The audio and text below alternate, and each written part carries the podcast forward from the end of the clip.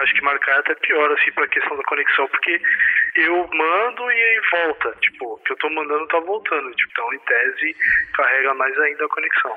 A volta de sinal vai tudo pelo mesmo lugar. Na verdade, o que tá acontecendo é que no mesmo lugar de onde tá vindo a minha voz, tá voltando a sua. Não, sim, mas é uma informação a mais, por exemplo. Vamos supor, eu falo e você fala em seguida. Aí vem junto aquilo que eu falei e o que você tá falando. Ah, sim, sim, por causa do retorno, por causa da, da diferença de conexão. Imagina começar a fazer que nem a Ruth Lemos o sanduíche, ixi, ixi. Não, mas tava quase isso, porque ele vinha um tempo depois com atraso. Pô, eu tô no meio da fala e tá vindo aquilo que eu falei antes. Tô, tô no meio da fala, tá vindo mesmo. E aí foi de tudo. Vamos começar o programa, César? Bora, vou ver aqui esse tal de Barbecue Brasil enquanto a gente vai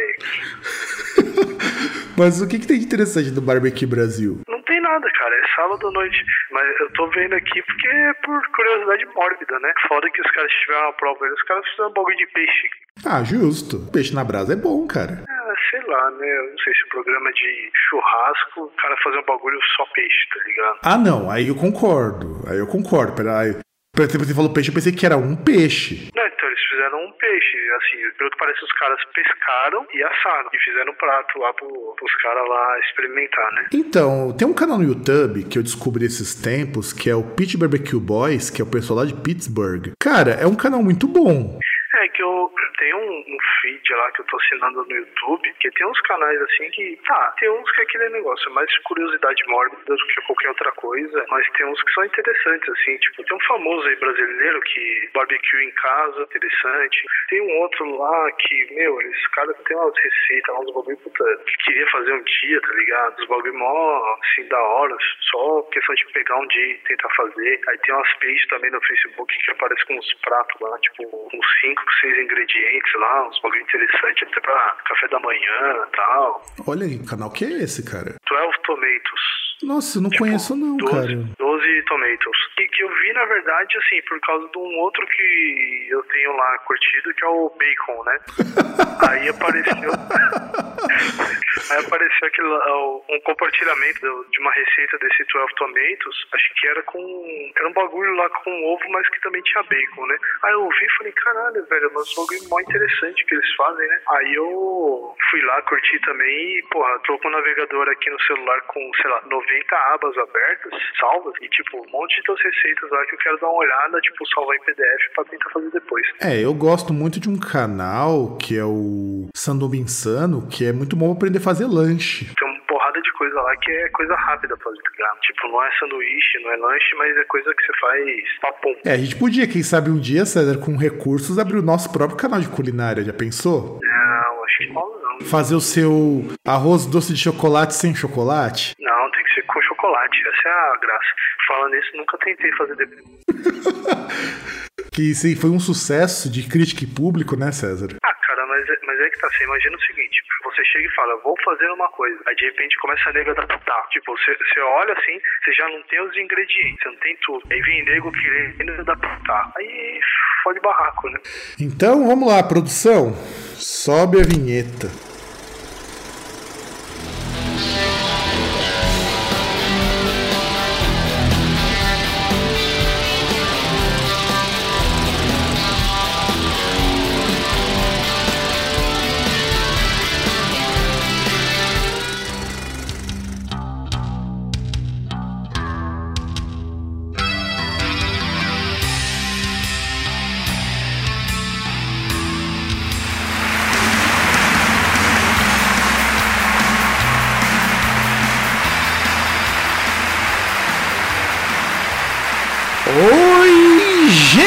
Estamos com mais um programa Groundcast. Desta vez vamos fazer o Groundcast Pipoca número 2. E diretamente de Santo André, este que vos fala, o seu host querido, amado e gordo pra caramba, Fábio. E do outro lado, aquele que é famoso pelos seus arrozes feitos com chocolate, contrô e receitas de ingredientes de receitas eh, duvidosas, o senhor César. Você acordou ouvindo ele correr, alguma coisa assim? Pensei, pensei que você não ia catar referência, cara. É porque assim, depois de alguém perceber as referências de Djalma Jorge que eu fiz no outro programa, eu acho que vou começar a utilizar referências de rádio FM AM dos anos 90 para abrir alguns programas. Nossa, daqui a pouco você vai começar com aquela vinheta lá da Rádio Jovem Pan. Ó. Vambora, vambora, tá na hora, vambora, vambora. Olha, eu faria isso se eu tivesse competência técnica para tal. Ué, mas é só você gravar. Aliás, deve ter essa porra desse áudio em algum lugar na internet e você colocar. E o bagulho, o bagulho pra mim que é traumático, porque lembro quando eu acordava cedo pra ir pra escola que o despertador dos meus pais tocava essa merda, essa música maldita. Olha, ninguém é perfeito, né, César? Ah, não, mas isso é uma bosta, principalmente porque aí você lembra a Rádio Jovem Pan, que hoje tem comentaristas do quilate de Raquel Xerazeda e Marco Antônio Villa, a ânsia de vômito ela fica cada vez maior. Ah, mas pense que, por outro lado, não tem mais gente do quilate de um Danilo Gentili. É, é, tirou um peidinho, mas continua com a cueca cheia de bosta. E continuando com a cueca cheia de bosta, que nós vamos para a nossa notícia do dia. Então, produção, sobe a notícia. Uma coisa antes da notícia. Da notícia. Oh, pera pra vocês, você me interrompe assim? Lógico, não deixa eu terminar de falar, pô. Tá bom, vai terminar. Tem uma coisa, antes da, uma coisa antes da notícia aqui. Quem dera arroz doce quando eu fiz tivesse controle. Seria, teria sido muito melhor. Aliás, eu lembro que você fez isso daí, da época que você estava em menos restrições orçamentárias do que você está hoje. Como que foi esse desastre gastronômico que você fez? Não, não tenho restrição orçamentária. Hoje está tudo bem. Mas na verdade foi na casa de uma amiga lá no Bom Retiro que a gente foi lá, né, na casa dela e mais um, mais uns amigos lá e aí ela falou, poxa, vamos fazer um negócio. Aí eu falei que eu tinha visto uma receita do, de arroz doce com chocolate. Ela falou, pô, vamos fazer, né? Vamos lá, faz lá, né? Falei, beleza, vamos fazer. Só que a gente foi lá, foi comprar chocolate, já não comprou lá a quantidade que deveria de chocolate. Aí tinha um negócio lá na receita que também é raspa de, de casca de laranja, não sei o que lá. E assim, como já não tinha o chocolate, a quantidade necessária, já falei, ah, tem coisa que eu vou cortar que vai ficar bom. Aí ela já chegou, não, não, eu quero que tenha raspa de chocolate, casca de laranja. Tá, beleza. E no final, assim, saiu um negócio sem graça, um negócio sem né? Essa é a história. Essa é a história de sua vida, né, César? É, se eu tivesse feito minha especialidade o meu pudim, teria sido muito melhor. Paciência. Mas paciência, já que o César ele me cortou, né? Porque afinal de contas faz parte da natureza do César cortar os outros. Agora sim, Vegeta, vamos, vamos virar a vinheta de notícias como deveria ter sido virada antes do César interromper-me.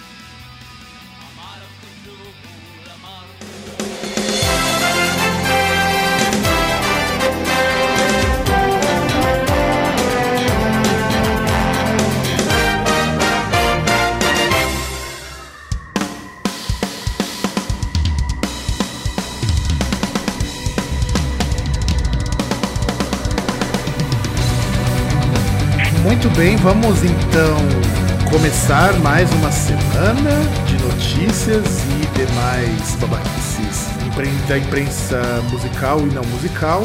Começamos o programa de hoje comentando a seguinte nota: Vocalista do ACDC pode ficar surdo e banda faz pausa na turnê. César, comente a notícia, contextualize nosso ouvinte se ele for uma pessoa que preferiu acompanhar os protestos no lugar de ver as notícias que estão circulando por aí. Bom, primeiro lugar, vamos contextualizar, porque a gente não vai ficar sabendo disso, ou não ficaria se eu não comentasse agora, que a gente estava fazendo a escalada aqui, vendo qual era a notícia que a gente ia comentar, que o senhor Fábio Mello falou que a gente teria que comentar aí o fato do vocalista do ACDC, o Bo Scott, estar ficando surdo, sendo que Bo Scott já não tem mais nem, nem o osso, já morreu faz tempo. Mas contextualizando aí realmente a parte séria, o Brian Johnson, o vocalista aí do ACDC, ele houve uma recomendação médica de que interrompesse a turnê porque ele corre o grande risco de ficar surdo. Mas por quê? Porque ele é um, como qualquer cara rico, essas coisas, faz coisas de rico. No caso dele,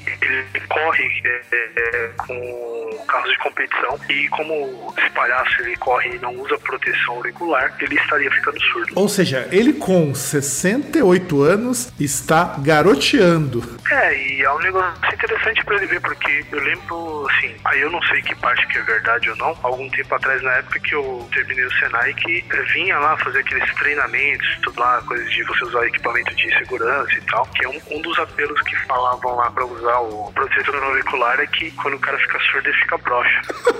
Olha, cara, eu nunca ouvi isso desses anos todos que eu trabalho dando aula pro povo de segurança do trabalho. Vou perguntar na quarta-feira, o dia desse programa lá para uns professores, se acontece isso mesmo. É bom perguntar, porque vinha um cara assim, falando, ah, não sei o que lá, que tem. Quando o cara fica surdo, ele fica broxa e tal, então usa o protetor auricular e tal. Aí E, e, você olhava. e tipo, César, meu, César, César, é, é sério que todo brocha é surdo? Aí agora o Fábio fica falando aí. Eu falei normal, César. Você que não, não ouviu. Eu falei, tá na gravação. Os ouvintes vão escutar. Eu tô até olhando aqui no, na captação. As ondinhas estão normais, César. Não tá nada abaixo, não. Não tá baixo, tá enrolado, é diferente. Não, eu falei certinho, César. Certinho, certinho, certinho. Não, não venha com churumelas. Não, não, não, não. não. Ah, quando, quando você ainda era espermatozoide no saco do seu pai, eu já, já estava cansado já de ouvir essas piadinhas aí de. "Ah, Você viu que todo viado é surdo? Quê? Ah." Mas é sério, César, que todo brocha é surdo? Não, isso é o que diziam, que quando o cara fica surdo, ele fica broxa. Agora vai saber. Ah, não. E, Como se dá aula pro pessoal que segurança pro trabalho, quem sabe eles têm alguma conclusão quanto a isso. é, eu acho que vão concluir que isso é mito, mas que seria muito engraçado seria. Com certeza seria muito engraçado. Seria um bom trabalho pro, Myth- pro Mythbusters, né? Pega o cara lá, deixa ele surdo e vê se ele consegue funcionar na hora H. Olha, eu não quero nem saber quem seriam os voluntários para esse experimento. Ah, os otários de lá, pô, eles têm os caras pra fazer isso. Sem contar o seguinte, né, cara? O que, sabe o que, eu acho complicado? O ACDC já tem show marcado aqui no Brasil. Tem de falar isso daí. Porque aí parece que esse ano eles vão vir. E como que vai vir com o Brian Johnson surdo? Ou parcialmente surdo? Então, pelo que eu vi na notícia, os shows não vão ser cancelados, eles só vão ser remarcados. Vai pegar o show e vai jogar pra frente, pra uma data futura. Então, cara, qual- mas sabe qual que é o meu problema com isso? De verdade, o meu problema é que, queira ou não, se ele ficar surdo, surdez não tem volta. Ah, mas aí também, esse daqui a pouco já tá parando de fazer turnê mesmo. Tipo, um fica demente, o outro é preso, agora o cara tá ficando surdo. Os caras já não estavam aguentando mesmo fazer turnê mundial. Ah, não, isso é verdade. Isso é verdade mais do que comprovada. Então, César, vamos começar o programa? What is it? Do we. Hey, it's the first of the month, and, uh. I would like your share of the rent now, please. Oh man, you know I don't have it. You wake me up for that? Come on. Sorry.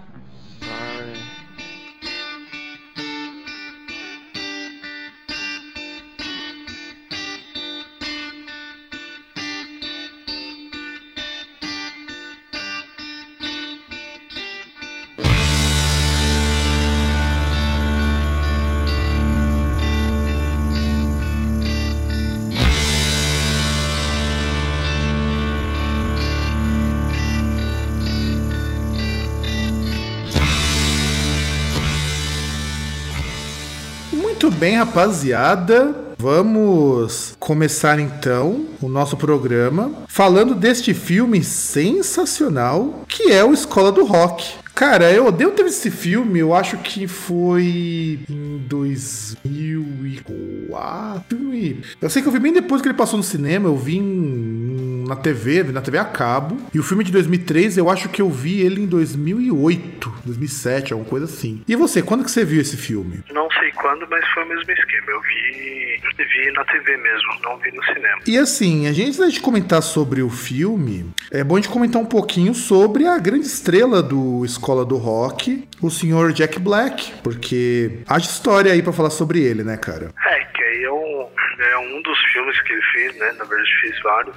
É, é, é, na verdade, o Jack Black, pra muita gente parece que o grande filme dele foi o Escola do Rock e o que veio depois. Mas o Jack Black é um ator bastante conhecido já nos Estados Unidos e até pela gente em outras produções. Primeiro que ele começou a carreira dele fazendo comédia. Não, mas faz comédia. O, o Escola do Rock é um filme, se você for ver, de comédia também. Não, sim, mas eu falo que ele não fez só comédia, mas principalmente a carreira dele é uma carreira de comédia. E até por causa do jeito do cara. Você olha pro Jack Black, você vê ele todo bonachão, ele lembra muito, só que, claro, dadas as devidas proporções, o jeitão do Gerard Depardieu quando ele fez o Obelix. É, sei.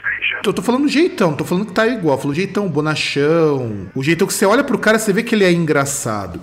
É, é que nem você pensar, por exemplo, no Jim Carrey. Jim Carrey é um cara que quando faz coisas fora do humor, a possibilidade de não sair legal é muito grande, porque ele tem um jeito de você olhar pra ele que é engraçado. Ah, não sei, o Jim Carrey ele ainda consegue fazer um negócio assim. Um cara que fica meio assim, blocado, até quando tenta fazer humor, é aquele Adam Sandler. Ah, mas o Adam Sandler ele- ele é ruim por existir. É Então, diferente. justamente, ele, ele faz um negócio deslocado. O Jim Carrey não. Só você vê o show de Truman. Ah, mas você pega também, por exemplo, o Mentiroso. O Mentiroso é uma bosta. Ah, mas o Mentiroso era pra ser um filme mais ou menos de comédia, não um filme sério. Ah, mas foi um filme sério. Eu concordo que o Show de Truman é, pra mim, o melhor filme do Jim Carrey. Melhor que qualquer coisa que ele fez de humor. Mas os outros filmes que ele fez mais sérios, não sei se também por culpa dos péssimos roteiros, porque os roteiros também não ajudavam, não faziam jus ao, ao talento do Carrey. Mas enfim, nós não estamos falando do Jim Carrey, estamos falando do, do Jack Black. O Jack Black nasceu com o nome de Thomas Jacob Black.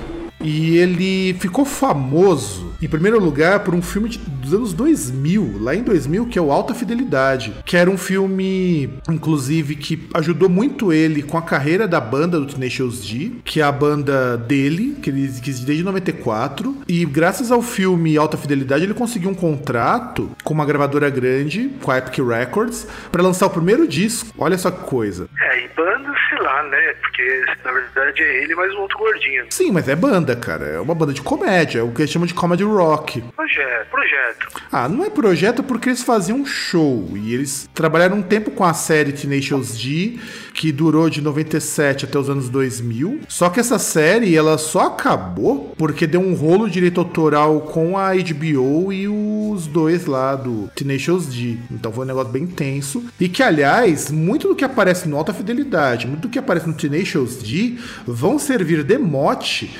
para o Escola do Rock. É, tudo bem, eles fazem show, mas membros fixos são dois caras. Mas tudo bem, cara. Isso não é seu de menos. Tem um monte de banda grande hoje que os membros são rotativos. É só você ver, por exemplo, o Megadeth, que o único membro fixo é o Mustaine. Não, não, não, não, não, mas, mas na hora de gravar essas coisas são quatro, batera, baixo, guitarras. Agora, meu, você falar que dois caras, ó, é uma banda, tem um problema de definição. É uma banda, cara. Pode você aceitar ou não, é uma banda. É uma dupla. Cara, se eles têm músicos que gravam junto com eles, é que nem o Therion. O Therion basicamente é só o Christopher Johansson. O resto é músico contratado. E ele não é banda por causa disso? Ah, pra mim é dupla, mas beleza, vambora. Então, assim, o Tenacious D, que existiu em 94, e teve o show do Tenacious D, que depois vai dar origem ao filme, ao filme Tenacious D, e Em Busca da Palheta. Qual que é o nome do filme que eu não lembro todo? Faz muito tempo que eu assisti o Tenacious D. A palheta do destino. E eu assisti esse filme uma vez, eu lembro, não vi não, duas, aliás. Uma vez eu assisti, peguei um pedaço só, não vi ele todo. A primeira vez que eu assisti, eu vi que era com o Jeff Black, com o Jack Black, eu achei o filme meio chato, cara, a primeira vez. E depois quando eu assisti desde o começo, eu achei ele muito interessante. Pô, ainda tem, tem participação do Ben Stiller e outros caras ainda. Então, é exatamente por isso que eu tinha achado esse filme meio chato, porque ele se vale. É, é isso que é diferente da escola do rock. O Tenacious D, ele se vale tanto das participações pra crescer, que o filme em si mesmo, ele eu não achei lá grande coisa a primeira vez que eu vi. Na segunda vez, não. Na segunda vez eu vi que eu tava errado, o filme não é tão ruim assim. Ainda tem participação também do Dave Grohl, que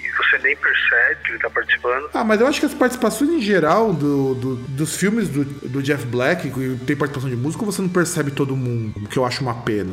Não, mas você não percebe porque o, o Dave Grohl ele faz o papel do Beelzebub lá, do diabo. Ele tá todo caracterizado. É, eu lembro e tá muito caracterizado, diga de passagem. Sim. E que, aliás, ah, o... comentando mais sobre o Jack Black, o Jack Black ele tem uma carreira como ator muito extensa. Ele participa, assim, primeiro com os papéis bem, bem underground. Ele começa digno de nota no Demolidor, no filme de 93, tem lá o Stallone e o Wesley Snipes, o filme das Três Conchas, você lembra, César?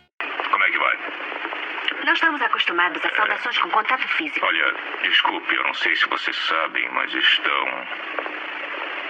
sem papel higiênico. Papel? Você disse papel higiênico? Ah, no século XX, eles costumavam usar um papel enrolado. É bom vê-los felizes, mas onde devia estar o papel higiênico? Tem uma prateleira com três conchas. Ele não sabe usar as três conchas. Eu entendo como isso é confuso. Eu não acredito. É você, Spartan! Não, ele não é digno de nota porque até agora a gente não conseguiu descobrir o que, que ele fazia no filme. Eu não lembro dele no filme. Então, ele tá ali, ele tá. Mas não, não é digno de nota exatamente por conta disso. Mas eu tô colocando que é o primeiro filme grande que a gente pode lembrar que ele tava ali. Se é atuante ou não é outra história, mas tava ali. É, ele, ele aparece no crédito, tem. Tem também o História Sem Fim 3, que ele é um personagem que atua, que ele é líder de um povo lá do Sleep, que é um filme muito ruim, muito. A gente tava até comentando aqui no background que o César é um cara sem infância, porque já nasceu velho, e ele não gosta de História Sem Fim. Eu não gosto mesmo. Tá vendo? O César não teve infância. O César nasceu com 100 anos de idade. Ah, mas desculpa, tem muito filme muito mais interessante assim, de infância do que História Sem Fim. Até aquele Willow na Terra da Magia, que é ruim, é mais interessante do que História Sem Fim. Não, História Sem Fim, ele, ele como filme, ele é muito bacana, a ideia do, do roteiro e tudo mais, mas é um filme datado. Hoje, se eu hoje fui pra assistir História Sem Fim esses tempos, cara, eu não consegui passar da metade do filme, porque ele já tá muito desgastado. Eu acho que tá aí um filme que mereceria um remake pra ver se ele dá uma engatinhada, porque hoje não dá pra assistir, não dá, é, tá muito muito passado. E História Sem Fim 2 e 3, que são as continuações forçadas, são todos filmes muito bosta. Então, eu particularmente não recomendo. Os E aí você dá pra assistir, não dá pra assistir História Sem Fim. ah, não, mas os Goonies você tá mexendo com um clássico de proporções diferentes, cara. Quando eu tô falando do filme História Sem Fim, o que marcava bastante a, a história era o fato de que você tinha o filme se- sendo rodado duas vezes e, as- e a história ela ia se modificando. Então esses detalhes eles eram interessantes. Do ponto de vista de narrativa, pra quem gosta de narrativa, ele é interessante pra caramba. Mas como eu sei que o seu caso é o caso que você prefere filmes de caras bombados super machos ou, ou, ou, ou filmes pseudo-cults, então deixa pra lá. Não, mas cara bombado tem no Goonies, por Não exemplo? interessa, mas você vê um cara bombado ali, é. Enfim. E o Goonies é um filme que eu gosto, ou, cara. Você vai falar que o Slot é bombado. Olha, eu não sei, cara, mas o Slot ele é um cara style, meu. É, então, verdade. assim, continuando, aí o César lembrou bem, ele participa do Walter World como um piloto. Aí ele participa do filme Biodome como o Tenacious D. Então, olha só, a volta do Tenacious D aqui em 96, enquanto tava no- antes da série, aliás. Aí você tem também o Marte Ataca. Você lembra desse filme, César? Marte Ataca? Cara, lembro, mas O horrível. filme, ele, ele assim, ele é muito bom como filme, mas você tem que estar com muita inspiração pra conseguir assistir até o final, porque ele tem umas coisas assim, vamos dizer, mais exageradas que às vezes não não desce, cara, às vezes não desce e é meio foda isso.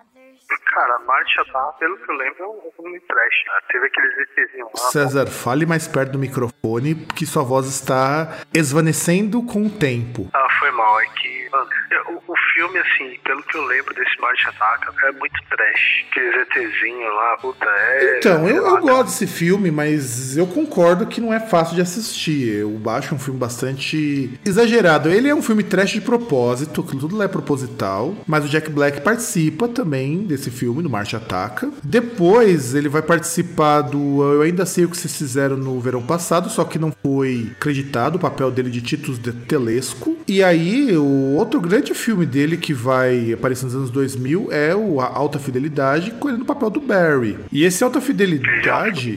Olha, assiste, cara. O filme é bom. Por incrível que pareça, o filme é bom. Eu até me arrisco a dizer, embora o nosso tema do programa seja outro, ele é muito melhor do que o Escola do Rock. Mas muito melhor. É Escola do Rock é um filme mais. Não sei se dá pra dizer, tipo, pra uma plateia mais jovem. É, ele é o típico filme de sessão da tarde. Não é um filme ruim, tá? Tô- só pro meu querido ouvinte entender. Eu falo assim, comparativamente, o Alta Fidelidade, que inclusive foi indicado a vários prêmios, é muito melhor, mas tudo bem. E é por isso que ele fez o Jack Black ficar mais famoso. Porque ele é um personagem secundário, o Barry, mas um personagem que foi muito bem desenvolvido. Eu vou até deixar um link aqui embaixo embaixo na descrição com algumas informações sobre o Alta Fidelidade. Eu aconselho que vocês leiam. A gente não vai falar muito sobre isso porque não é o tema do programa. Bom, quiser deixar o link aí pra pessoa pra baixar o filme, pra ver o filme e estimular a pirataria. Nem podemos, né, cara? Nem podemos. Aí, em 2003, ele gravou o Escola do Rock, na qual ele teve o papel principal, que também foi indicado a uma série de prêmios. Só que aí, pelos prêmios, você percebe exatamente aquilo que o César falou. Enquanto um dos prêmios do Alta Fidelidade era o dos críticos de Chicago com o melhor ator coadjuvante, um dos prêmios aqui do Satellite Award for Best Actor é para comédia musical, para escolha da adolescência. Então assim, é diferente, por isso que o filme para muita gente vai ficar na memória, embora eu falo que a gente vai comentar um pouquinho, aliás, eu falo não, a gente vai comentar sobre se esse filme resiste hoje a uma assistida. E ele continuou. Por exemplo, no filme King Kong 2005, aquela merda feita pelo Peter Jackson, ele também participou. Ele participou do Nacho Libre, talvez você lembre desse filme. Não participou, não, ele fez o filme, né? Ele é o principal. É, ele também é o produtor, Nacho Libre. Aí tem o Tenacious D e a Paleta do Destino, na qual ele interpreta ele mesmo. Só que é o Jables em vez de, Jack, Jables Black. Ele também participa do Kung Fu Panda, de todos os filmes da franquia, na qual ele é a voz do Po, o do Urso Panda, do Kung Fu Panda. Ele também Tem participa. um outro lá também que. Tem um que, tipo, acho que começa assim na. Na Idade da Pedra, tá ligado? É que eu não lembro o nome do filme, eu vi ele recentemente. Você tá falando do Bernie, que é outro filme que ele produz? Não, não é o Bernie. Bernie? Não, não, tô falando de é um filme que ele fez aí. Filme, inclusive, para o Wild, pessoal, que é tipo o princípio dos tempos, tá ligado? Um bagulho assim, é que eu não lembro o nome do Ele- filme. aliás, eu tenho que lembrar que ele também participou das viagens de Gulliver, na qual ele era o Gulliver, 2010. Pô, não, ele é antagonista. Sim. E aliás, é, vale a pena a gente colocar aqui o filmezinho ruim esse do Gulliver dele, hein? Nem. Olha, você não perde muita coisa. Você não sente nem vontade. Não, você não perde nada. E na verdade foi um filme que aproveitou o hype dele por causa do filme do Tenacious D. E olha só, ele também participou, só pra gente poder terminar aqui, de um filme chamado Sex Tape, embora não tenha sido creditado, que é um filme que fala sobre a indústria do sexo e tudo mais. Ele é, interpretou o papel de dono do YouPorn. Nossa, nem tô sabendo desse filme. Cara, o filme ele é muito legal, cara. Você devia assistir. Já passou na Globo, acho que uma vez. Ou foi na Globo, ou foi no SBT, eu não lembro. Esse filme ele é muito legal. Muito, muito legal mesmo. Com a Cameron Diaz, inclusive, esse, esse filme que ele veio pro Brasil como Sex Tape Perdido na Nuvem. Ele é um... Agora eu vi aqui o nome do Foi mal, continua. aí. Não, agora que você achou o nome do filme, diga. É o Ear que ele fez com o Michael, Michael Cera. Ewan, né? Ele fez o papel do Zed. Eu não vi esse filme, cara. Eu preciso assistir. Ele é bom. Não, é, é, é filme de entretenimento, é filme pra você ver, tipo, ah, não, tô fazendo nada. Que é tipo um filme, meu, é um filme de comédia, ah, comédia, né? Vamos chamar de comédia, vai. Que tipo, é ele e o Michael Cera, que eles fazem parte de uma tribo lá, aí eles são expulsos da tribo, aí eles encontram Abel e Caim, no momento que Caim vai matar Abel. Cara, eu vi esse ele- filme, eu vi. Agora que eu lembro, mas eu vi um pedaço. Minha mãe tava assistindo lá nas TNT da vida, tava passando esse filme. Sim, mano, o bagulho mistura um monte de coisa. Bom, nós falamos um pouco do Jack Black. Só pra citar, eu acho o Jack Black como ator, ele é um ator mediano. É, Até na escola do rock, que a gente vai começar a conversar daqui a pouquinho, os meninos são melhores atores do que ele, o- a criançada que tá ali. O personagem dele também não é lá grande coisa. Não é lá grande coisa, isso é verdade. What is it? Dewey.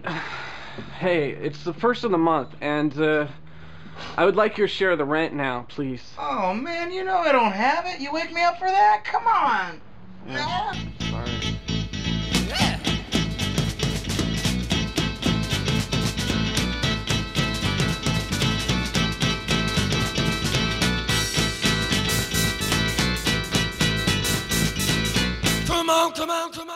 Então, César, faz uma sinopse do Escola do Rock aqui pra gente. Ah, uma sinopse, vejamos. Você tem o Jack Black, que é o Dewey, né? Que chega um momento que ele tá, meio em crise, porque ele fazia parte de uma banda, né? Ele era guitarrista, só que ele é expulso da banda. E ele tá lá morando, dividindo apartamento com um amigo, né? E aí ele tem bastante pressão da namorada desse amigo, que é interpretada pela Sarah Silverman, pelo humorista Sarah Silverman, que ela é uma daquelas namoradas bem mandonas que fica no pé dele porque, tipo, ele é fracassado, não trabalha. E aí o amigo dele, que é professor, é que tem que segurar as coisas lá da pagar as contas da casa. Até que esse amigo ele recebe uma oferta lá de trabalho numa escola, onde o tá lá, ele fala que ele é, ele se passa pelo amigo dele e aí ele aparece lá na escola para dar aula. Só que como ele não sabe nada, ele vê que tinha um concurso de bandas, né? E aí ele pega a molecada e tenta montar uma banda com essa molecada. E esse é o plot, essa é a história do Escola do Rock, ou School of Rock no original. A capa do filme, o pôster do filme, aliás, se você observar, a fonte usada para escrever School of Rock é a mesma da revista Rolling Stone. Ah, sim, é que é pra pegar esse monte musical e tal, essa, essa referência. Aliás, não só isso, você pega o pôster original, a frase que tá assim em cima do School of Rock tá dizendo assim: ó, olha, olha as frases que tem, ó. We don't need no education.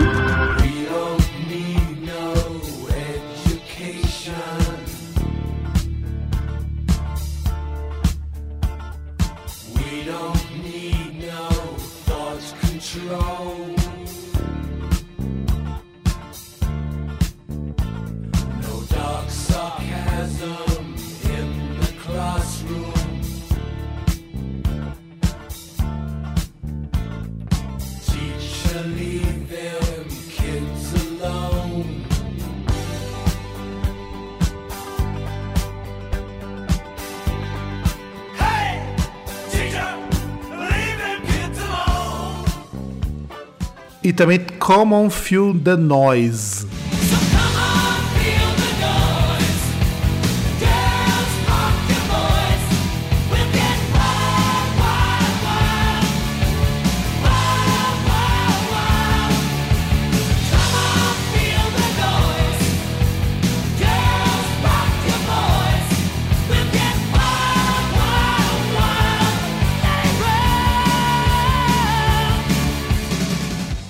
Será que isso te lembra alguma coisa, César?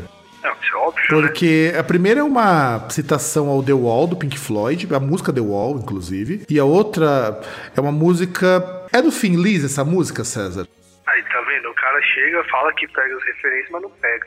Do, é do Quiet Riot. Obrigado. Porque assim, a gente falou dessa música num outro programa e eu não estava lembrando. Eu sempre confundo essas bandas de hard nos 80, algumas músicas com seus respectivos donos.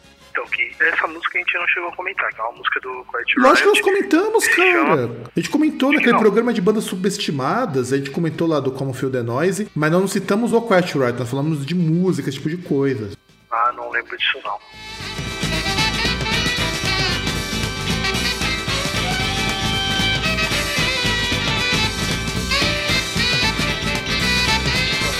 Work? Are you gonna pay me up front? I, I don't understand. It'd be really great if I could get paid now in cash. Oh, well, we don't do that. Okay, well, when you cut my check, just make it payable to Dewey Finn for tax reasons. You can discuss all of that with Candace in administration at the end of the day. Okay, when's the end of the day? We commence at 8.15. School lets out at 3. Oh, uh oh, you know what? Uh, you think I could cut out a little early today? I got some stuff I gotta do. It's cool. I can stay.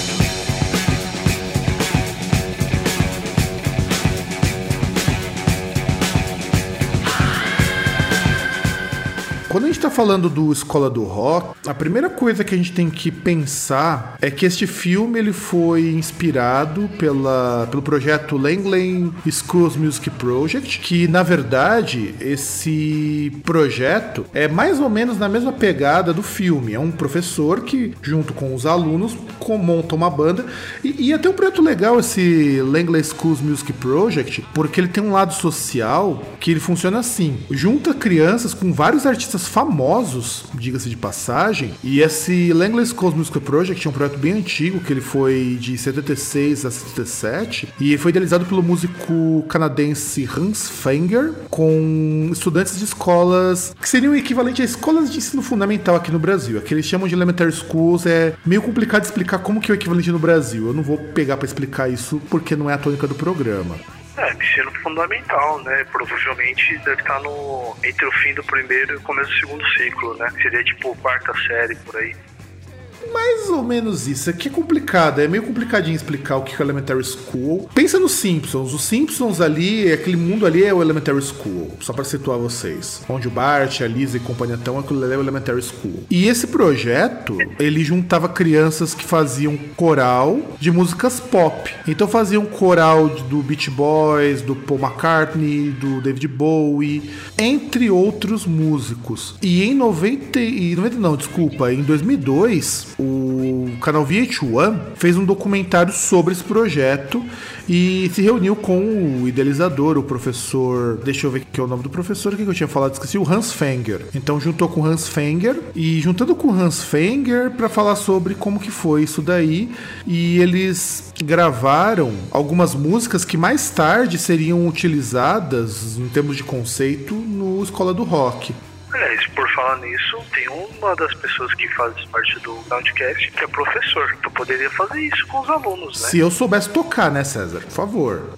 Ah, ah, não sei, ué. Você não faz, você não tem o seu projeto de nós? Pode fazer um negócio assim com os alunos. Então, mas você sabe que uma vez me mostraram, eu achei até muito bacana. Tinha uma escola na Suíça, eu acho que é na Suíça, não lembro, algum país assim, que os alunos do ensino fundamental, as crianças acho que de 10, 11 anos, tinham contatos com música experimental. Então, era um laboratório de música, eu vi as fotos, era um laboratório lindíssimo, com sintetizador, módulo de som, e entre essas coisas as crianças podiam mexer ali, lógico, não eram instrumentos, não tinha um Korg ali, você não tinha um Wave Station, não tinha nada disso. Mas permitia que as crianças criassem música experimental. E eles tinham uma base teórica de como surgiu aquilo. Eu achei muito legal. E se tivesse uma iniciativa dessa no Brasil, seria muito boa, mas haja dinheiro para construir um laboratório desse. Ah, dá pra você tentar fazer uma iniciativa dessa, ué. Pega os latão de lixo lá, o pessoal fazendo batucada. Se eu tivesse menos aluno, eu fazia. Com 40 alunos não rola.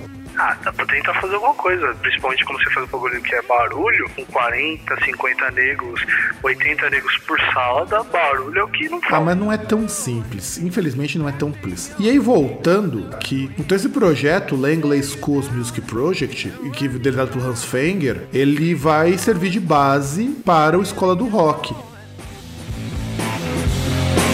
Let him go and walk out the door come to me. I'm gonna set you free. Here's the deal. I've got a hangover. Who knows what that means? Doesn't that mean you're drunk? No. It means I was drunk yesterday. It means you're an alcoholic. Wrong. You wouldn't come to work hungover unless you're an alcoholic. Dude, you got a disease. Hmm. Hmm. What's your name? Freddie Jones. Hmm, Freddie Jones. Shut up. Just like the wide-winged dove sings a song, sounds like she's singing. Ooh, ooh. E vamos comentar um pouco da história, analisar um pouquinho sobre os personagens e tudo mais. O Jeff, Bla Jeff não, desculpa, eu sempre confundo os nomes. O Jack Black, interpretando aqui o, o músico fracassado Dewey Finn, ele participava da banda que era o No Vacancy. E ele é uma banda que tocava na noite. Então o Uma banda hard rock farofa. isso, um bando de hard rock farofa. E o filme ele começa quando ele vai fazer um stage diving, o Dewey, e depois de fazer esse stage diving, ele não pode mais tocar na banda, ele é tirado da banda por conta de excessos. E esse episódio, ele foi baseado numa coisa que aconteceu com o vocalista do The Cult, o Ian Astbury, que uma vez ele foi fazer um stage diving e caiu da mesma maneira. É, começou stage de dive, né? Porque ele, na, na banda aí, se eu não me engano, ele era guitarrista, né? E, meu, ele começou a fazer uns solos, uns bagulho mal nada a ver, tá ligado? Tipo, fritar, é, vai lá, fazer uns esquemas de microfonia, tá ligado? O cara tocando de uma balada lá, o maluco lá, tipo, com a, com a guitarra, assim, lado, tipo, lado na, no amplificador lá pra fazer os efeitos de microfonia e tal. Aí vai lá e ajoelha no chão. Ah, aí depois que ele foi fazer stage, stage dive, que ele enfiou a cara no chão, né? Caiu de cara, deu aquela bela barrigada no E chão. foi acordar no apartamento desse amigo dele. E o, o, o cara, como músico, ele representa muito o que a gente vê, talvez com menos frequência, com a ideia do músico que não consegue viver da música e não consegue fazer outra coisa da vida. Porque ele participou dessa banda, do No Vacancy, e a única coisa que ele sabia fazer era tocar. É, que é um cara que não tinha aptidão nenhuma na vida além de tocar. Nem pra ser professor ele tinha aptidão, porque quando ele entra na escola, ele é super rude com os alunos. O... Para até ele conseguir pegar as manhas com o professor demora muito tempo. Ah, eu acho que não é nem questão dele ser rude, é questão de que ele não tinha o que fazer lá. Inclusive, ele pra entra aula. com um cargo que aqui no Brasil tem uma função um pouco diferente, que é o professor substituto. O professor substituto nos Estados Unidos, que é onde se passa o filme, ele funciona assim. Um professor ele vai sair por alguma razão, então contrata-se um outro professor para ficar no lugar dele até esse professor voltar. Uma coisa que lá é muito comum, tanto que você consegue ser professor substituto ao longo de um ano em várias escolas sem nenhum grande problema. E nos Estados Unidos não se exige, olha que absurdo, que você dê aula da matéria que você manja. Então, por exemplo, se você está fazendo sistema de informação aí na FATEC, se você precisar de uns trocos e tiver o curso de professor, uma coisa que eles exigem por lá, e você quiser dar aula, eles deixam. É simples assim. É que em tese você vai simplesmente é, pegar uma turma que está em andamento, né? Então, teoricamente, você já tem um programa, né? Sem contar que você segue o livro. Então, o que tá ali no livro é o que você vai ensinar. Você não vai fugir muito daquilo ali. É, coisa que o nosso personagem aí não sabia, né? Tanto que ele não sabe nem o que ele tá fazendo ali. E no filme, eu não sei se é mencionado, porque faz um tempo que eu vi eu não prestei atenção nisso, mas não menciona que matéria que ele tava lecionando originalmente. É que eu não sei, pelo perfil do cara lá que era o amigo dele, que deve ser aula de inglês ou matemática. É, alguma coisa assim, porque eu não me lembro de citar isso no filme. A- Apesar que fundamental, pelo menos acredito assim, se pegando do Brasil, geralmente acho que fundamental tem uma professora, né? Um professor fixo, né? Até pegando assim, por exemplo, o que você falou dos Simpsons. Cada turma tem um professor, tem várias matérias. Na verdade, não é bem assim. O vários próprio. Simpsons mostra que são mais de um professor. Por exemplo, quando eles precisam tocar música, é uma pessoa. Quando vão ter que ir pra educação Ah, sim, física. sim, sim, sim. Não, não, mas aí você muda, tipo, uma, ma- tipo, por exemplo, uma matéria que eles têm é na sala de aula. Ele tem inglês ou tem matemática, não sei o que lá, é com uma professora. Aí tem música, como é um, um outro lugar totalmente diferente, é um outro professor. A educação física, que é uma outra coisa totalmente diferente das outras duas, é um outro professor. Mas aí também, não sei, trabalho com educação, então Quando a gente fala desse curso, né, de como que eles funcionam nos Estados Unidos, é diferente do Brasil, mas eu, se eu não me engano, é algo parecido com isso que você falou, César. Com a diferença que você tem professores para algumas matérias, porque me parece que é assim. Você tem um professor que dá a parte de linguagens, outro de ciências humanas, outro de ciências naturais, mas os professores em áreas separadas, porque na maioria das escolas nos Estados Unidos, as salas são ambiente, ou seja, o aluno vai até a sala, não é o professor que vai até lá. É que no Brasil isso aí, guys, acho que nem acontece. Depende do lugar. Tem que ser uma escola muito de espaço, assim, ter um negócio muito organizado, e um bom espaço para poder ter essa mudança, né? Ah, sem contar o é seguinte, o esquema de sala ambiente, pra nós que damos aula, é muito bom. De verdade, ele é muito bom. Porque evita que você tenha que estar saindo e você já pode deixar coisas preparadas. Você pode preparar a tua sala. Eu vi lá nos Estados Unidos, é uma coisa muito legal. E dá pra perceber Não, que e lá é, é. é bom o pro aluno também. Sim, sim. E é bom pro aluno também, né? Porque, por exemplo, você vai ter uma aula de química, em vez de ter aula na sala, lá, fica decorando porra de tabela periódica, você pode ter aula num laboratório e fazer, ver alguma reação, alguma coisa do tipo. Sim, e dá pra perceber que lá é uma sala ambiente porque muitas vezes os alunos chegam lá na sala com o professor já lá. Mas enfim, isso não é o interessante pra esse filme. Então dá pra perceber que o Jack Black, no caso o Dylan Finn, ele é um cara que olha pra aqueles meninos e vê ne meninos e meninas, né? E olha e percebe que é um pessoal com talento pra música. Ou pelo menos ele quer acreditar nisso. É, realmente eu não lembro como é que ele teve essa, essa sacada, esse insight de fazer a banda lá e tal. E na verdade, É, um- o que acontece também é o seguinte: ele descobre que tá tendo um concurso de bandas na qual a antiga banda dele vai participar da No Vacancy. Então ele meio que olha pra aquela classe e fala: Eu vou transformar essa classe na minha nova banda e vencer esse concurso. E aí ele joga a ideia lá pro, pra turma que se tratava de um, de, uma- de um concurso entre escolas e que valia nota. É, olha, olha a coisa antipedagógica aí do Jack Black. Não, e o pior é que era, e ainda era um projeto ultra secreto, eles não podiam falar pros pais. Tanto que isso só é possível acontecer em uma escola americana, porque olha a quantidade de alunos que tinha numa sala de aula. Era o suficiente pra você ter uma banda só. Não é que nem aqui no Brasil que trabalha com 40, 50 alunos muitas vezes. Não, não, não, mas aí tá. Tem uma banda, mas por exemplo, no, nesse caso você tem, tipo, desde na banda em si, né? Tipo, instrumentistas, coral, aí você tem também o cara lá que faz o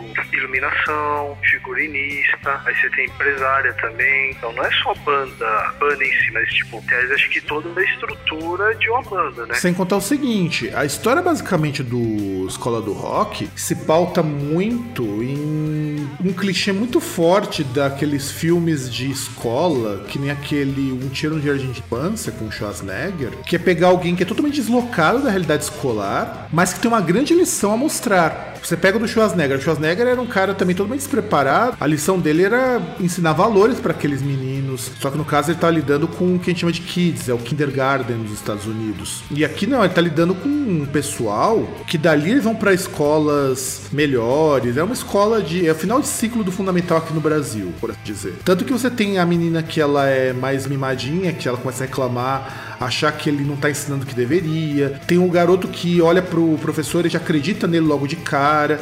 Eu acho esses estereótipos bastante interessantes. É que você tem o outro lá que já é mais, é, é, tipo, ah, não vou dizer revoltado, né? Mas é aquele mais rebelde também, que depois ele entra até na banda como bateria. Então, por exemplo, a empresária, a menina que faz a empresária, a Summer Tinkerbell, ela é a atriz Miranda Cosgrove, que depois ficaria famosa, veja só, fazendo o iCarly. É, inclusive ela fez várias, várias séries, várias e vários filmes antes desse seriado, né? E uma curiosidade que a gente precisa comentar, até meu irmão falou isso uma vez comigo quando a gente tava conversando sobre esse filme. Todos os atores são músicos. É sério? É. A menina Cosgrove, por exemplo, ela é. Ah, sim, deve ser cantora, né? Ela é cantora e guitarrista. Ó, a Miranda Cosgrove, o outro guitarrista lá, o Joey Gaidos, que fez o Zack Attack, ele é o que é o guitarra base, ele que ensinou o Jeff Black a tirar umas músicas no meio do. Porque ele tocava melhor do que ele. Cara, é, tá tudo bem. Você vê até a, que o Tenacious D faz, até gosta, mas você vê assim e fala, pô, realmente é, é acreditar, é, é incrível que uma criança de, sei lá, 10, 11 anos toque melhor que ele. Sem contar o seguinte, todo mundo da banda tocava, de verdade tocava. Era uma coisa assim, não, você percebe, você quem é músico, você que é músico e já assistiu esse filme, e você olhar pros moleques tocando, você vai perceber que eles estão tocando de verdade, não é encenação aquilo. Pô, isso é uma coisa interessante. Se bem que agora que eu tava pensando nesse negócio de idade, não dá pra falar muito, porque eu lembrei daquele molequinho que tocou. Não sei se você lembra que teve um moleque que tocou com o Oz, inclusive tocou na, na BlizzCon, aquele japonês, o Yuto Mizawa. Um moleque, sei lá, de 5, 6 anos que tocou com o Oz. Acho que eu lembro, acho que tem até um vídeo no YouTube, não tem? Você tocou naquele programa da Ellen DeGeneres também. Uhum, lembro, lembro, lembro, lembro. Tem, tem, porque ele tocou inclusive no programa da Ellen DeGeneres, ele tocou também. E assim, eu também não duvido desses Então, crianças saberem não dá pra falar tocar. muito de idade, porque, meu, Porque olha só, eu não duvido, já que você falou do negócio de idade, eu não duvido. Porque olha só, quando a gente pega crianças de famílias que têm dinheiro, essas famílias conseguem bancar estudos, conseguem bancar uma série de coisas que a gente, aqui no Brasil, por exemplo, tem mais dificuldade. Então, eles saberem música não é difícil, saberem tocar bem também não é difícil. Ó, pra você ter uma ideia, o baterista lá, o Kevin Alexander Clark, que ele fez o papel do Space McGee, ele toca bateria desde os 3 anos de idade. Não, e, mas na verdade eu ia pegar outro ponto, porque assim, é, não é inacreditável você, ver, tipo, imaginar que um moleque, assim, uma criança vai saber tocar, porque não importa quão bom o cara possa ser tocando, sempre vai ter um moleque asiático que toca muito melhor. Sempre vai ter a criança asiática que manda muito melhor que ele. Ah, não é bem assim. Não é bem assim. Mas Eu acho assim, que é, se a internet diz que é assim, então é. Ó, pra você ter uma ideia, olha, olha como, como o, o elenco foi escolhido a dedo. A baixista, Rebecca Brown, que faz a Posh Spice, a Kate Posh Spice, ela toca guitarra clássica desde os quatro anos. E ela já apareceu em shows de rádio tocando. E ela estuda guitarra no Instituto de Música de Chicago, um dos melhores institutos de música do mundo. Então, mas até pra você fazer um filme assim, seria, assim, a escolha óbvia, até, se, até foi legal se pegar pessoas, crianças que soubessem tocar, do que você simplesmente colocar alguém lá, dar um instrumento e ela for tentar lá, tipo, do nada. E pra você ter uma ideia, ela nem toca baixo. Ela foi aprender a tocar baixo só por causa do filme. Porque, tipo, você pega, por exemplo, você vai ver um, uma menina, uma ator, atriz tocar, um, tocar num filme e tal, tocar instrumento. Ou, por exemplo, um, um que dá pra ter uma referência boa. Você pega, geralmente, videoclipe, quando pega ator, assim, pra figurar, pra tocar instrumento. Tipo aquele é, Addicted to Love do Robert Palmer, que tem um monte de modelo lá que tá, teoricamente, a banda de, de, de apoio dele. Meu, você vê que pessoal, tipo, tá lá só fazendo pose, toca nada. E, no, e parece que realmente, assim, dá a impressão que eles tocam, né? Não, eles tocam, todos eles tocam. Eles têm estudo musical muito antes deles começarem o filme. E tocam desde muito cedo. Você percebe, 3, 4 anos começando a tocar. Isso dá uma diferença muito grande, porque o que acontece? É muito difícil você conseguir montar um filme de música onde os atores tocam. Tanto É, de- mas aí pelo menos é uma coisa boa, né? ah, com certeza. Isso dá um diferencial muito grande porque as músicas do filme, as músicas que são tocadas pela banda no filme, são tocadas de verdade. Que aí é até igual você imagina, porque, por exemplo, você pega um outro filme que provavelmente a gente vai comentar no futuro, que é aquele Rockstar, de pegarem artistas como, por exemplo, o Zac Wild para poder fazer a, a banda, né? A banda do filme. Então, isso daí era uma coisa até comum nos anos 90 de você fazer os filmes musicais e muitos dos atores não tocarem. Eu acho que o único filme onde os atores ainda tocavam era no Mundo de Wayne, que é, aqui no Brasil virou O Quanto Mais Idiota Melhor. O Mike Myers, que é o Wayne, ele toca guitarra mesmo. Ah, o outro lá, o Gart, ele toca bateria também? Não. Me parece que sim, eu não tenho certeza. Mas eles tocam por alguma coisa. O Massacration mesmo. Quando surgiu o Massacration, só o baterista que era baterista pegou de outro lugar. O resto da banda também tocava. Então quer dizer, você conseguir um projeto em que todo mundo toque é algo muito complicado. E isso, a Escola do Rock merece todos os, os aplausos com relação a isso. Inclusive, eu recomendo que vocês assistam o filme, porque é um filme muito bacana nesse sentido. E a gente precisa comentar um pouco, César, da produção. O que que você acha da produção desse filme? Em qual sentido? Porque olha só, uma vez que ele é inspirado no Langley Schools Music Project e tem o roteiro original do próprio Black, ele conta com uma produção, pelo menos pra mim, que passa hoje, não teve muito desgaste quando a gente diz a qualidade de gravação. Não é um filme que tem grandes ângulos de câmera, não é um filme que trabalha com efeitos mirabolantes, mas é um filme legalzinho. Eu acho um filme legal pra caramba nesse sentido. Ah, o filme é ok, é um filme pra você ver na sessão da tarde. Sem contar que ele consta com trilha de várias bandas legais, que eram as bandas que o Black vai apresentar pro, pra molecada. Então você tem o ACDC, você tem o The Doors, você tem o Cream. É que inclusive aparece só no final, né? Que eles estão tocando lá, tipo, opa, acabei de dar spoiler. É, não, a gente pode dar alguns spoilers. Esse filme tem tempo pra caramba. A gente não vai contar a história toda, porque não é o objetivo, sem apresentar esse filme. É, até porque o filme tem. que tem 16 anos, né? 13. Ah, 13, foi mal. Tem 13 anos. É uma quase debutante. Então, é um filme de 13 anos. E era pra esse filme, em 2008, ter gerado uma sequência. Sei lá, uma sequência, cara. Aí é. Só que em 2012 o Jeff Black falou que ele acreditava que a sequência não era algo interessante. Porque entra numa coisa, a gente tava falando do, do História Sem Fim, a gente tava falando de uns filmes. Eu acho que hoje Escola do Rock ainda dá pra assistir. Ele consegue passar. Eu não sei se daqui uns anos ele vai continuar assistível, mas existe o que o pessoal do podcast chamado Nerdcast coloca, que é a regra dos 15 anos. Se depois de 15 anos você conseguir assistir é porque o filme é bom. Ah, mas eu acho que vai dar pra assistir, porque é um filme assim, então a tese é uma comédia, então é um filme que não se exige tanto, assim, pra você poder assistir. Ah, mas o filme de comédia tem justamente o problema que são os primeiros filmes que ficam datados. É só você pensar, por exemplo, no Austin Powers. O de Austin Powers tá super datado. Ah, mas também se pega a questão de referências, assim, às vezes que ele faz, coisas do tipo, porque vai passando o tempo, as referências vão ficando mais obscuras. E, e também a questão de como é feito também o filme, questão de tecnologia, que você chega num certo momento e ele fica meio, meio estranho. É, eu acho assim, o Escola do Rock, se você não exigir muito dele, dá pra assistir. Porque o roteiro tem furos muito grandes, mas muito grandes. O fato dele chegar na escola, ninguém pede documento pra ele.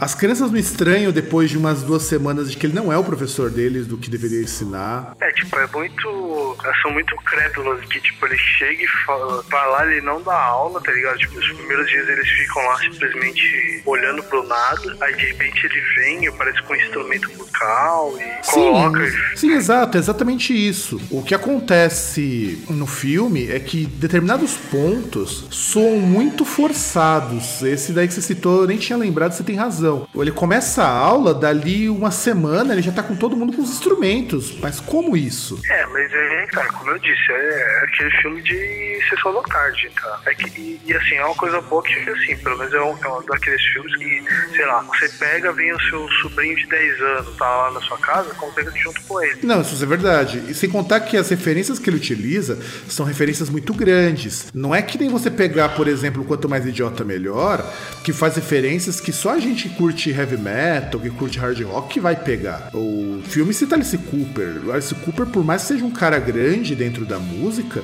ele não é grande que nem o ACDC. Ele não é grande que nem, por exemplo, das bandas que fazem parte aqui da trilha sonora. Não é grande como um Clash, como um The Doors, como um The Who, como um Deep Purple. Não é. Então, a referência... Aliás, eu vou mais longe ainda. Eu vou mais longe ainda. Você pega, por exemplo, a referência do pegando aí o quanto mais idiota melhor. Quando o Wayne ele vai lá na, na loja de guitarras e ele vai testar a Fender Stratocaster, que ele começa a tocar Stairway to Heaven. É, e isso daí só é invisível, essa referência da Fender com a música, se você conhece o passado. Principalmente porque assim, porque assim, porque ele, ele começa assim, tipo, tá ligado? Na quarta nota, vem o cara e manda ele parar, tá ligado? Aí vem, ah, proibido Stairway to Heaven. Aí depois que você pega que você imagina, pô, Stairway to Heaven é uma daquelas músicas, sei lá, em qualquer loja de guitarra, o cara vai lá, vai experimentar a música, essas coisas, experimentar o instrumento, ele vai tentar tocar. Uma daquelas que, assim, básicas pra tentar tocar. Por ser, até uma música, por, ter, por ser até uma música relativamente simples, mas que tem um campo harmônico que dá pra você perceber algumas coisas. Sim. Ou testar Starry to Heaven, ou testar com uma música dos Beatles. Só que Starry to Heaven é uma das músicas mais tocadas no mundo. Então, essas referências você só pega quando você tá embebido no meio. Agora, escola do rock, não. Todo mundo conhece CDC, cara. Não tem quem não conheça CDC.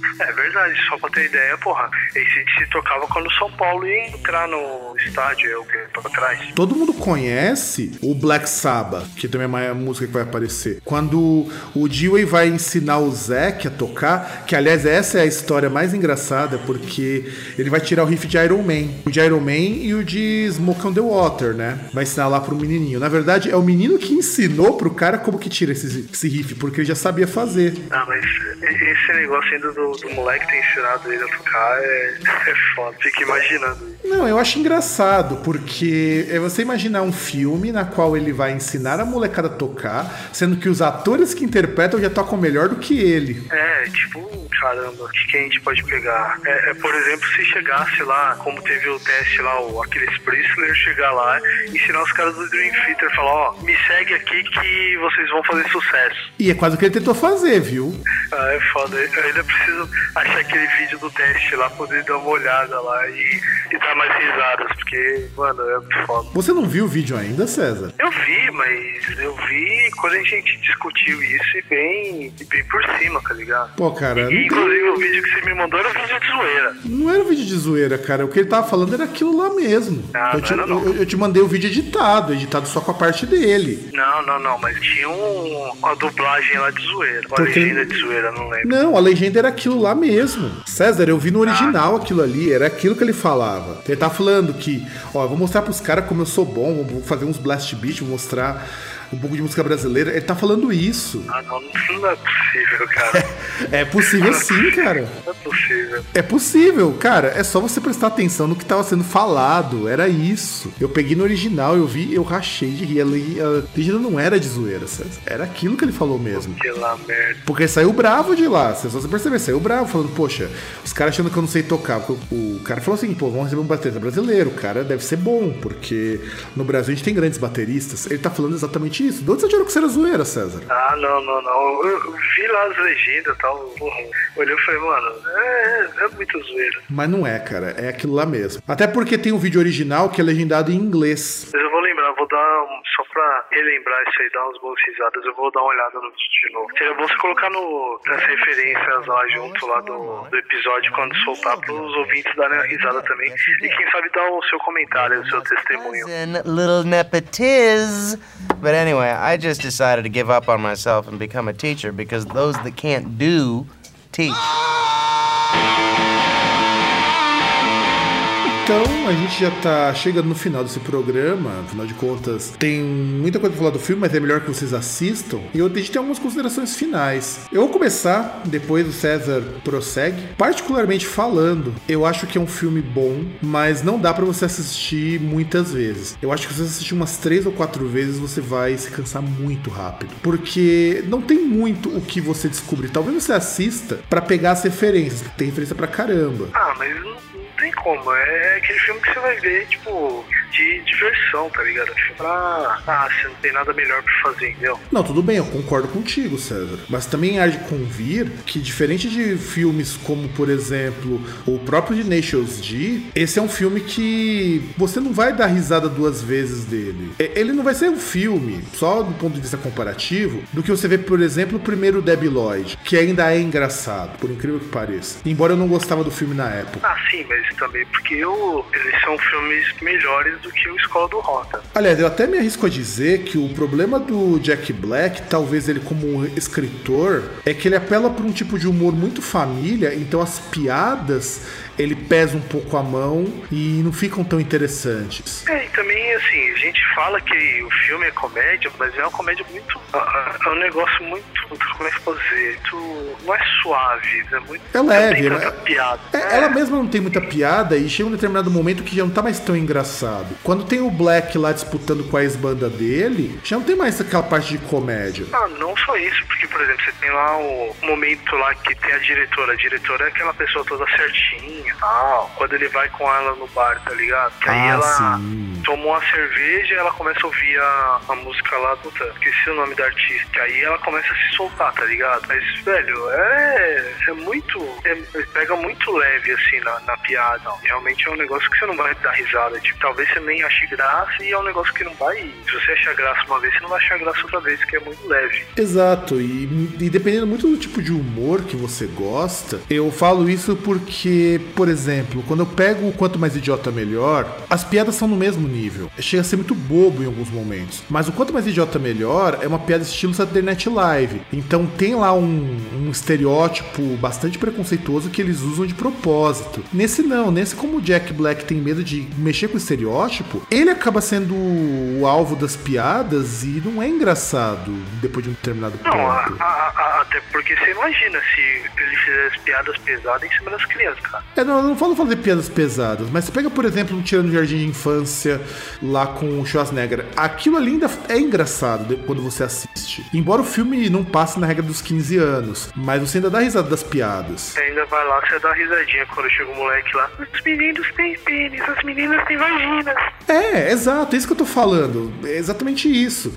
Do Escola do Rock, não, eu não consigo me ver rindo quando ele mostra lá o mapa da evolução do rock. Que, aliás, é um mapa muito legal, mostrando como surgiu lá com o Black Sabbath e até, sei lá o que, mostrando as variações de metal e tudo mais. Aquilo é muito legal. Mas depois perde o sentido, perde a graça. É que na verdade a gente falou de comédia porque o Jack Black é um cara que se celebrizou na comédia, mas nem é tanto assim comédia. É, é aquele filme família mesmo, aquele filme tela, é, tela quente não, aquele filme de. Como é que é Sessão- aquela sessão de filmes de domingo? O Temperatura máxima? Não, não. Temperatura máxima é aquela sessão de segunda à noite. Fala aquela de Não, domingo à não, tarde. não, não, não. Temperatura máxima é o de domingo. O tela quente é de segunda. Porra, mas é tudo temperatura, porra. Agora que você percebe que o bagulho é é redundante, tá ligado? Não tem diferenciação nenhuma. Não tem, só muda Mas o lugar. Mas enfim. Mas enfim, é, é aquele filme de você assistir domingo à tarde. Sim, sim, é o filme de domingo à tarde, é o filme de sessão da tarde mesmo. É, é o filme de você ver com o sobrinho, com, com a molecada, com o vô. Ou pra você matar saudade quando você era pequeno, porque quando eu assisti esse filme eu já tava. Já tinha saído do- da adolescência e tava começando a minha vida adulta. E como ainda era uma época que eu escutava muito rock, muito metal, então eu ainda tenho boas lembranças desse filme. É, eu não lembro quando foi a primeira vez que eu vi, então não dá pra tentar esse tipo de referência. E ele foi bem cotado no Rotten Tomatoes, cara. No Rotten Tomatoes, esse filme tomou uma nota que, aliás, muito filme não chega próximo disso. Ele conseguiu uma nota de 92% de 90, 192 reviews. e uma é um média. filme ok. É um filme bom, cara. Não é só o que ele é bom. E um 7.8 de 10 na média geral. É, média é. E 82 no Metacritic. Então, quer dizer, é um filme legal. A despeito de hoje, talvez uma coisa ou outra seja meio datada, é um filme que você ainda consegue assistir tranquilamente. E eu acho que vale o que foi colocado aí. É um bom filme de referências. Eu acho que você que tá querendo conhecer um pouco de rock, no meio de tanto funk, ostentação, no meio de tanto sertanejo ruim que anda circulando por aí, eu acho que é uma opção pra você ver que o rock é uma música que ainda é pra todos, por incrível que pareça. É, não sei se é bem assim, mas é um filme que vale a pena assistir. Vale, eu, eu assistiria de novo, como nós já assistimos algumas vezes. Eu assisti acho que umas duas ou três vezes esse filme, não em intervalos pequenos de tempo, que passa sempre na TNT, em algum canal assim a cabo. Tinha um tempo que tava no Netflix, eu não sei se a Escola do Rock continua no Netflix, mas você, tinha- no YouTube também. você tem no YouTube também. Parece, deixa eu ver aqui. Hum, parece que ainda tá no Netflix. Eu vou olhar depois, se tiver no Netflix, eu coloco na postagem. Porque o que eu tô achando da mensagem da Netflix é de dois anos atrás. É, mas esteve disponível no Netflix durante um tempo, então já, já falo que é ok. E eu acho o seguinte: eu acho que quando a gente fala do Escola do Rock, ele também representa muito o que foi 2003, que é a redescoberta dessas bandas antigas. Era uma época que essas bandas estavam voltando pro mainstream. Você tinha o Iron Maiden com um disco novo, você tinha disco novo da ACDC. Então muitas dessas bandas estavam voltando. É que eu, eu acho que ele tinha lançado em 99, por aí, né? Aquele Steve Lafferty. Então, então e, e- e pegou justamente essa época que essas bandas estavam voltando. E é por isso que o Escola do Rock, pelo menos pra mim, é um filme que ainda vale muito a pena ser assistido.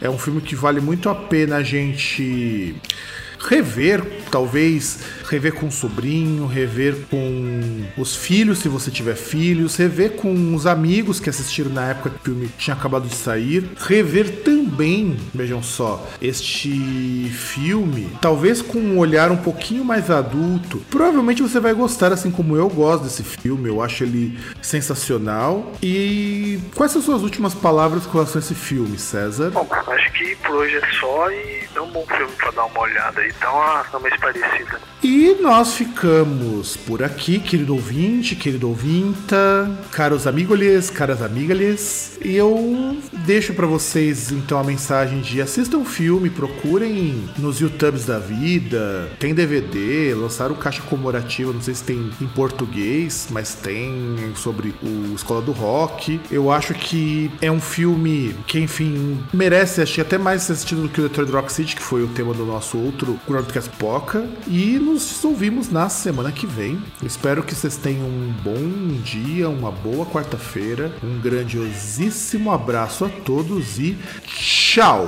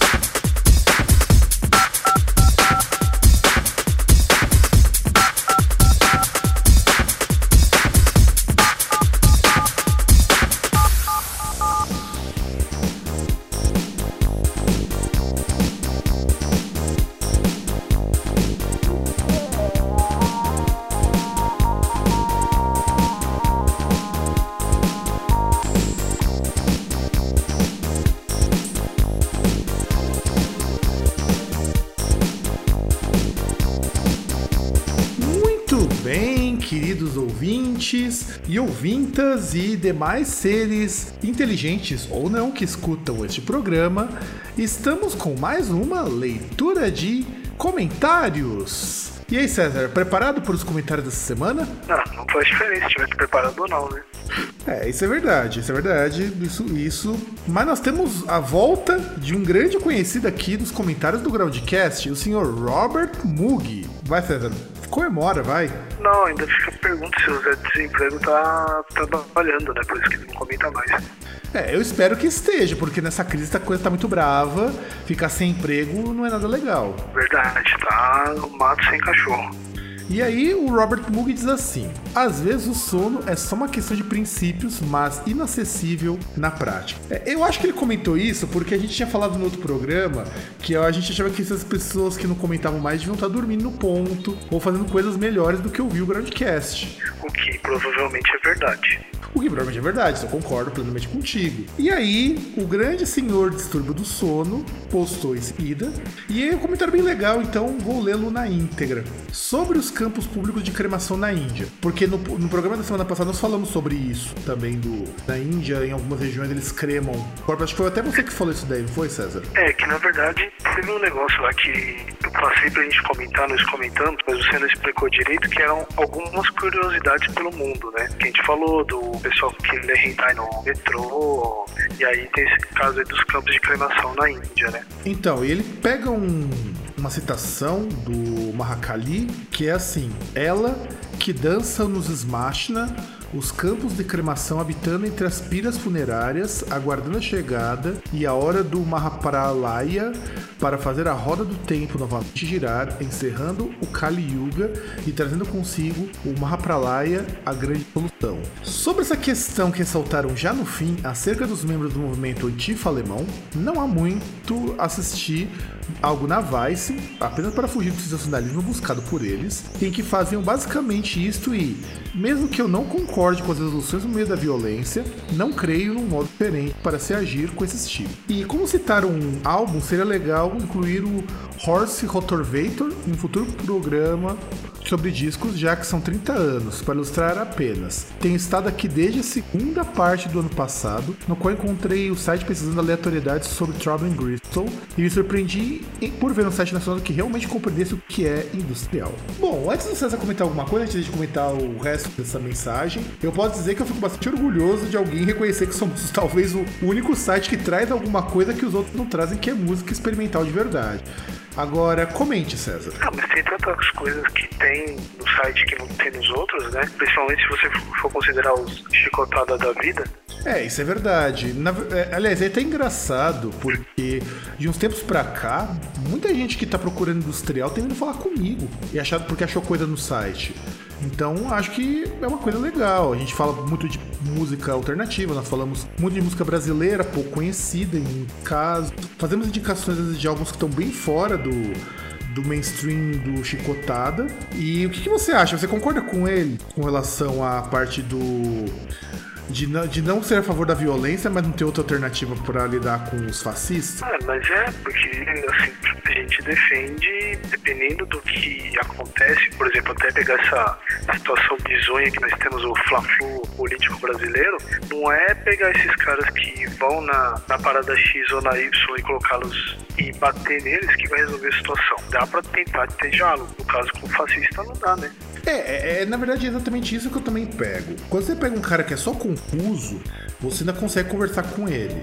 O duro é quando você pega um cara que ele não vai te dar tempo de conversar. Não, então, o ruim é que às vezes não dá pra você conversar, porque você tem que tentar uma abordagem diferente. Mas tem cara que não dá. Você tem que. Tem, tem caras que assim, o, o que daria pra fazer melhor é fazer um expurgo. É dar um, fazê-los dar um barraquite. É verdade, verdade. Eu acho que isso é bastante justo. Não, e outra coisa, a gente do Groundcast incentiva a violência quando existe alternativa pra ela. Isso que eu acho que é importante ressaltar. É, mas tiver, por exemplo, você vê lá os carecas do ABC, você vai fazer o quê? Você vai conversar com eles? Não. É, vou conversar dando butinada na cara dele, só se for. Se, se é Alexandre Frota, você vai conversar com eles? É, é, é isso que eu acho engraçado, né, cara? Essa semana que passou, acho que foi a semana mais bizarra de todos os tempos, desde que eu me tenho por gente. E que coisa, né, cara? Alexandre Frota, que já comeu viado, já fez aqui e ali, frequenta a bola de neve church, foi falar que o grupo lá do Carecas do Subúrbio tava certo, né? Foi lá, é, a- a- é, Como é que é? Agradecemos o apoio do- dos carecas do ABC contra a corrupção. Pois é, cara. E a polícia militar também tirando foto com um neonazi. Ah, é, acontece, né? É, Apesar que disseram que a PM bateu continência pros coxinhas, mas parece que não é verdade. É, eu acho que também não é, porque se você faz isso, dá uma sanção meio foda, cara.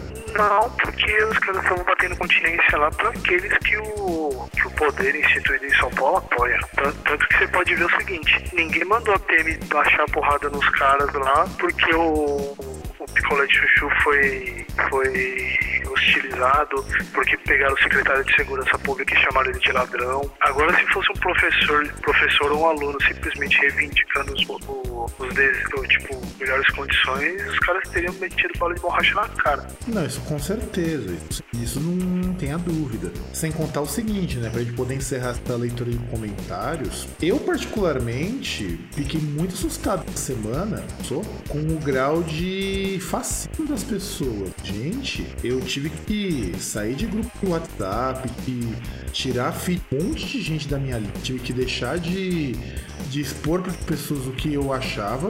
Porque dali pra me dar uma porrada não faltava muito não, cara. Ah, então, pra ter ideia, por exemplo, assim, quinta-feira inventaram lá de as pessoas serem de preto, né? De luto. Não sei se você viu isso aí. Eu vi, e o pessoal lá no mestrado, algumas pessoas fizeram isso. E eu achei uma coisa tão descabida. Não, então, o pior é o seguinte, eu cheguei lá pra trabalhar, quinta-feira de manhã, lá com a camisa polo verde, branca e umas outras cores ali. Aí já vieram perguntar, ué, você tá de preto por quê? Aí eu falei, não, opa, hoje é de Palmeiras. Hoje tem Palmeiras, então eu tô de verde e branco. É, tem que sair pela tangente, Tive que cara. pular isso. É, porque imagina se eu falar, eu sou contra o gol, eu sou contra impeachment. Os caras iam me bater.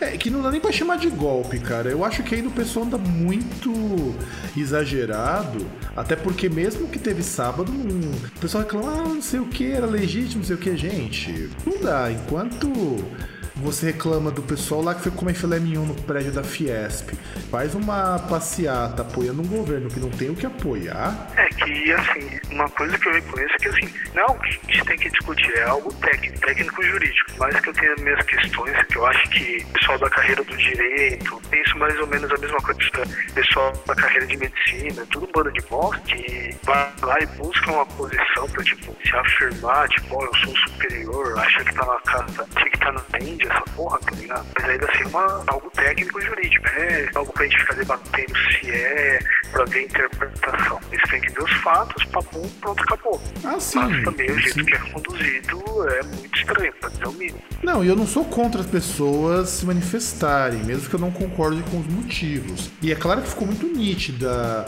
a revolta do pessoal contra do pessoal a favor. Percebia estava mais condizente com um protesto que rolou no sábado. Acho que foi sábado, né? Não, foi. Foi sexta. Um foi no domingo, o outro foi na sexta. Na sexta. E teve lá os três dias que o pessoal ficou lá ocupando a Paulista. E foi bonito porque na sexta de manhã a PM foi lá com a água de reuso lá fazer a limpeza do, do óleo sujo lá dos coxinhos. Água de reuso foi foda, cara. Não, mas é, ué, pra, pra fazer limpeza de praça, essas coisas, é água de reuso. É verdade, verdade. É, mas eu acho que essa água de reuso deve estar melhor do que a água do volume morto. É, deve estar. Mas se bem que eu vou, eu vou sou obrigado a discordar, eu acho que eu descobri a solução pro, pro país. A gente fazer um UFC 666. A gente pega, pega dos lados, pega do lado coxinha alguns caras, do lado pão com mortadela outros. Se tiver alguma terceira vez, a gente pega também uns caras e põe pra lutar um contra um no octógono até todo mundo se matar. E eu já Contra- aviso um que... contra um não, cara. Tem que fazer aqueles smackdown, cara. Todos contra todos. Não, não, um contra um tem que ser um negócio justo. E eu já aviso a minha lista de oponentes. Quero começar com o Constantino, é, depois eu quero pegar o. qual que é o nome daquele babaca lá do Falso Menino? O, o Nando Moura. Nando Moura, depois eu quero pegar o Felipe Neto e por último o Kim Kataguri.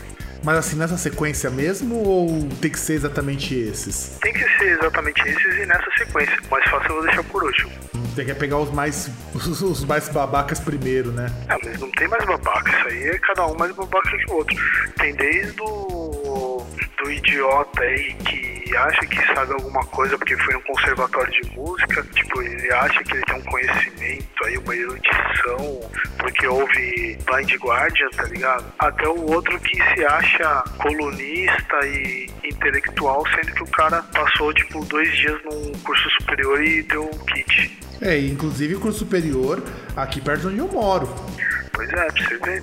Bom, pelo menos pa- parece que ele fez também, mas era federal, né? Então, é Federal do ABC, aqui perto da minha casa. Mas pelo menos é uma coisa boa, né? Porque tem muito coxinha que fala um monte, mas o cara estuda em escola pública e fica com aquele blá blá blá de que o Estado tá equipado, não sei o que, blá blá blá, que tem que ser tudo particular, tem que ser tudo privado. E o cara mamando lá nas letras, tipo, fazendo escola pública, aproveitando de programa de moradia estudantil e coisas do tipo, e um monte de outras coisas, e vem com aqueles cagalhões lá de, de menos Estado, menos Marx, mais Mises e coisas do tipo. Então é isso, querido ouvinte. Nós terminamos com essas sábias palavras do César.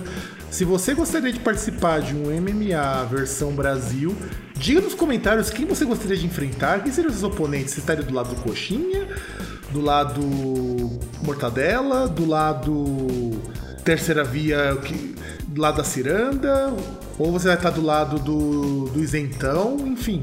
Deixa nos Tem que dar, comentários. tem que ter a ban- bancada evangélica também. Mas ele tá no lado coxinha. Só que assim, é o coxinha ah, mais ou disfarçado. menos, né? Mais ou menos. Bom, então é isso, galerinha. Espero que vocês apreciem comentários. Comentem, porque estamos esperando.